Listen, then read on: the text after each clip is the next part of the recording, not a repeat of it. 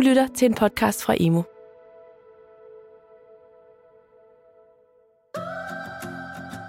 Næsten halvdelen af alle anbragte børn og unge gennemfører ikke folkeskolens 9. klasses afgangsprøver. Og mange af dem, der gør, får et dårligere gennemsnit end deres klassekammerater.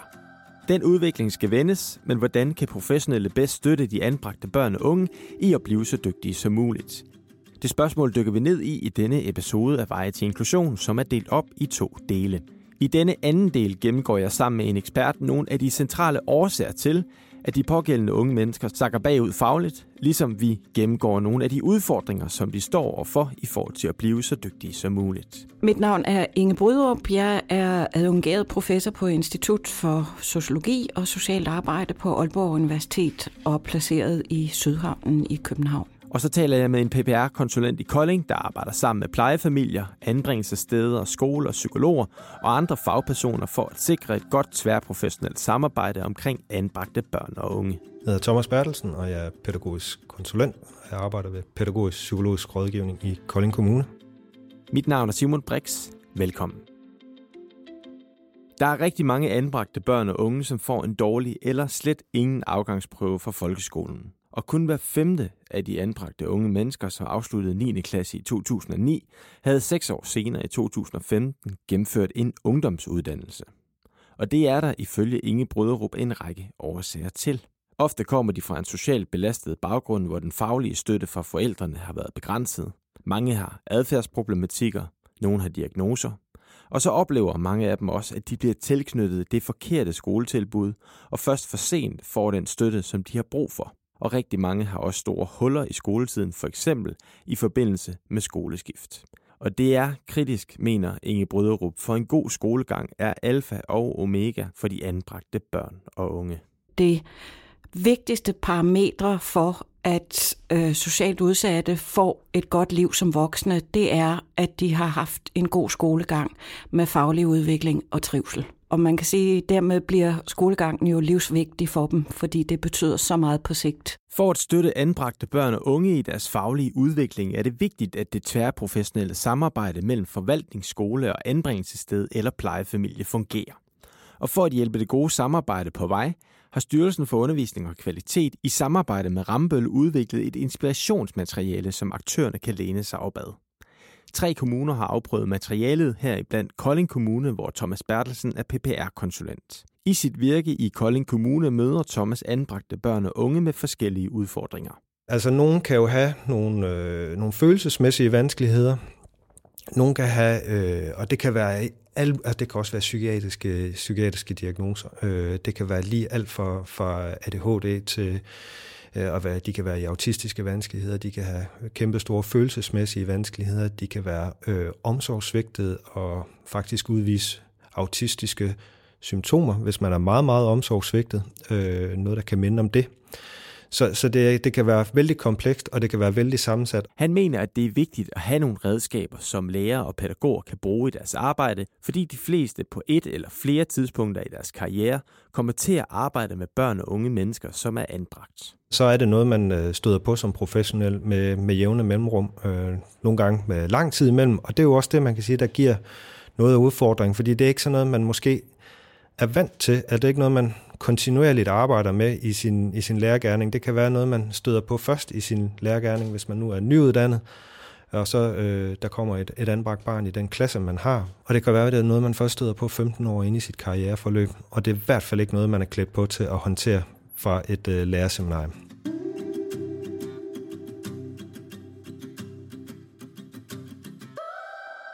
En af de store udfordringer i at sikre faglig progression hos de anbragte børn og unge er ifølge Inge Bryderup, at der er mange typer fagpersoner inde over deres forløb.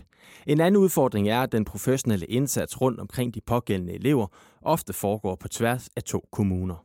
Altså man kan sige, at der er jo nogle øh, på forhånd barriere forstået på den måde, at der dels er tale om forskellige typer af professionelle, altså lige fra anbringende myndighed, socialrådgivere øh, til enten familieplejere eller socialpædagoger, der arbejder på institutioner, til PPR-folk. Så der er mange forskellige professionelle med forskellige fagsprog og forskellige uddannelse som den ene ting. Og som den anden ting, dem, der sørger for anbringelse af barnet, socialrådgiverne, er jo i barnens bopælskommune. Og langt de fleste børn og unge anbringes uden for bopælskommunen.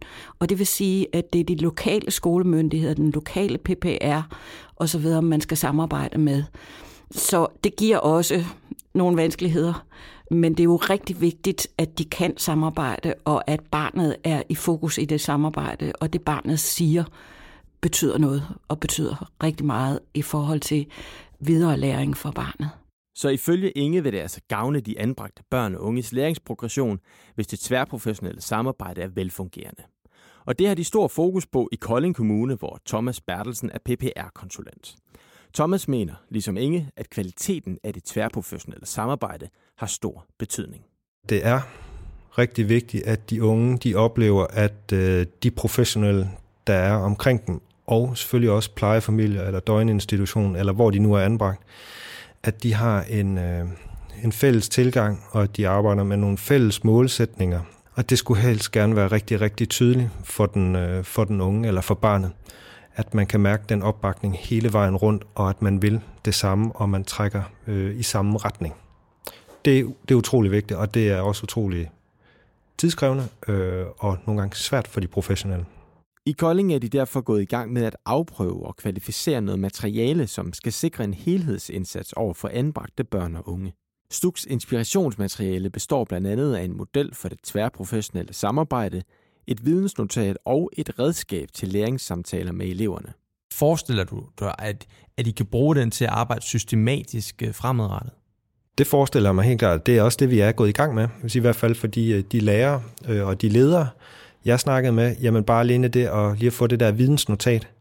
Sige lige grave sig lidt ned i det, sige, mm, hvad er det egentlig? Snak med en PPR-psykolog om det, sige, hvad, hvad er det egentlig, der står? Hvad kan man egentlig gøre for at understøtte anbragte børn? Allerede der, altså at der bare ligger noget ret tilgængeligt, rigtig fint, ikke for langt materiale, som man faktisk kan, kan gå i gang med med det samme. Og så vil jeg også sige, noget af den feedback, vi også har fået, det er rigtig, rigtig fint, at der er koblet et konkret værktøj på. Prøv den her læringssamtale. Der er nogle spørgsmål ind i det, der er nogle guides. Gør sådan her inden, gør sådan her under, gør sådan her efter. Og det er blevet taget rigtig, rigtig godt imod. Øh, at der rent faktisk var et konkret bud på, hvad kan man så snakke om? Hvordan kan man gøre det? Hvordan kan man opstille nogle, øh, nogle målsætninger sammen med den unge? Og det er jo også en af de rigtig gode elementer, som jeg synes, man skal huske, når man taler om det her, og måske det aller, aller vigtigste øh, det her omkring inddragelse af, af ungeperspektivet i det, eller barneperspektivet. Sørg for øh, at få gjort sig rigtig umage med den del, fordi det er den måde, man kan blive øh, klogere som professionel.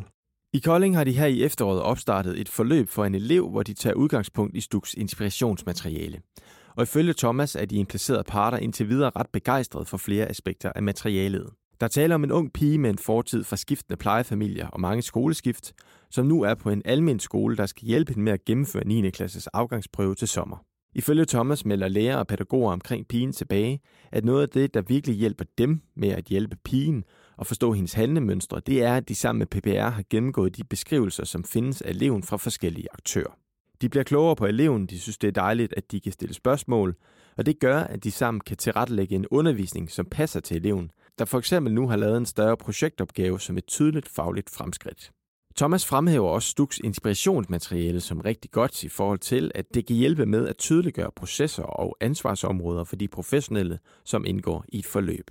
Det har af forskellige årsager ikke været muligt at opstarte læringssamtaler endnu, men Thomas mener, at læringssamtalerne bliver meget brugbare, fordi de professionelle omkring eleven kan inddrage barnets eller den unges egen stemme. Og det er ifølge Inge Bryderup særdeles vigtigt. Jo mere inddragelse af barnet selv, jo bedre, fordi det giver en, en viden til de voksne, øh, som er helt uvurderlig, og som man sjældent kan hente andre steder.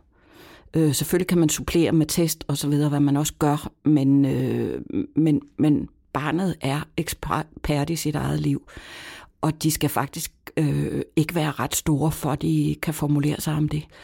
Og, og ved at inddrage dem i kan man sige, en første afklaring af situationen, øh, så medvirker det jo også til en motivation af dem for så faktisk at lære det, de har fortalt om, de har rigtig svært ved. Og hvor vigtigt er det at gå systematisk til værks i, øh, i planlægningen? Det er jo vigtigt, øh, også forstået på den måde, at, øh, at det forpligter de voksne omkring barnet.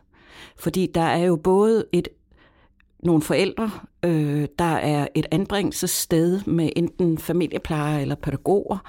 Øh, der er den lokale skole, hvis det er der, de går, øh, eller en intern skole, hvis de er anbragt på institution med skoler.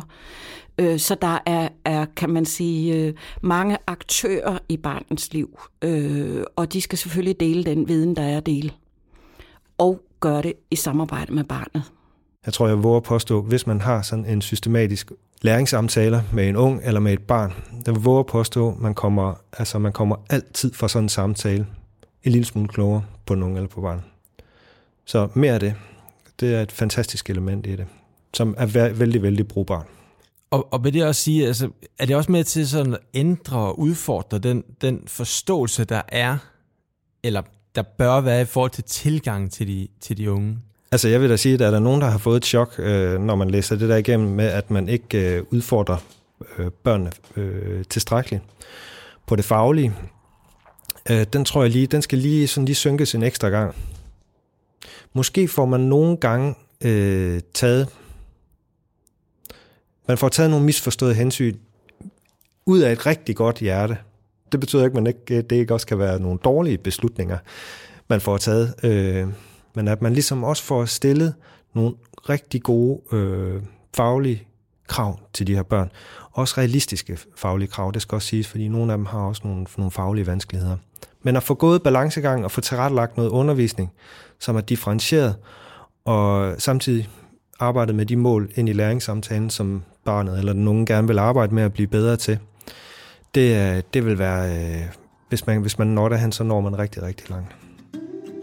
Og dermed slut på denne anden del af episode 6 af Veje til Inklusion. Husk, at du kan høre alle vores podcast ind på emu.dk. Mit navn er Simon Brix.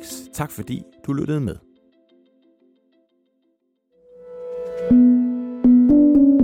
Du har lyttet til en podcast fra Emu. Find mere viden og inspiration på emu.dk.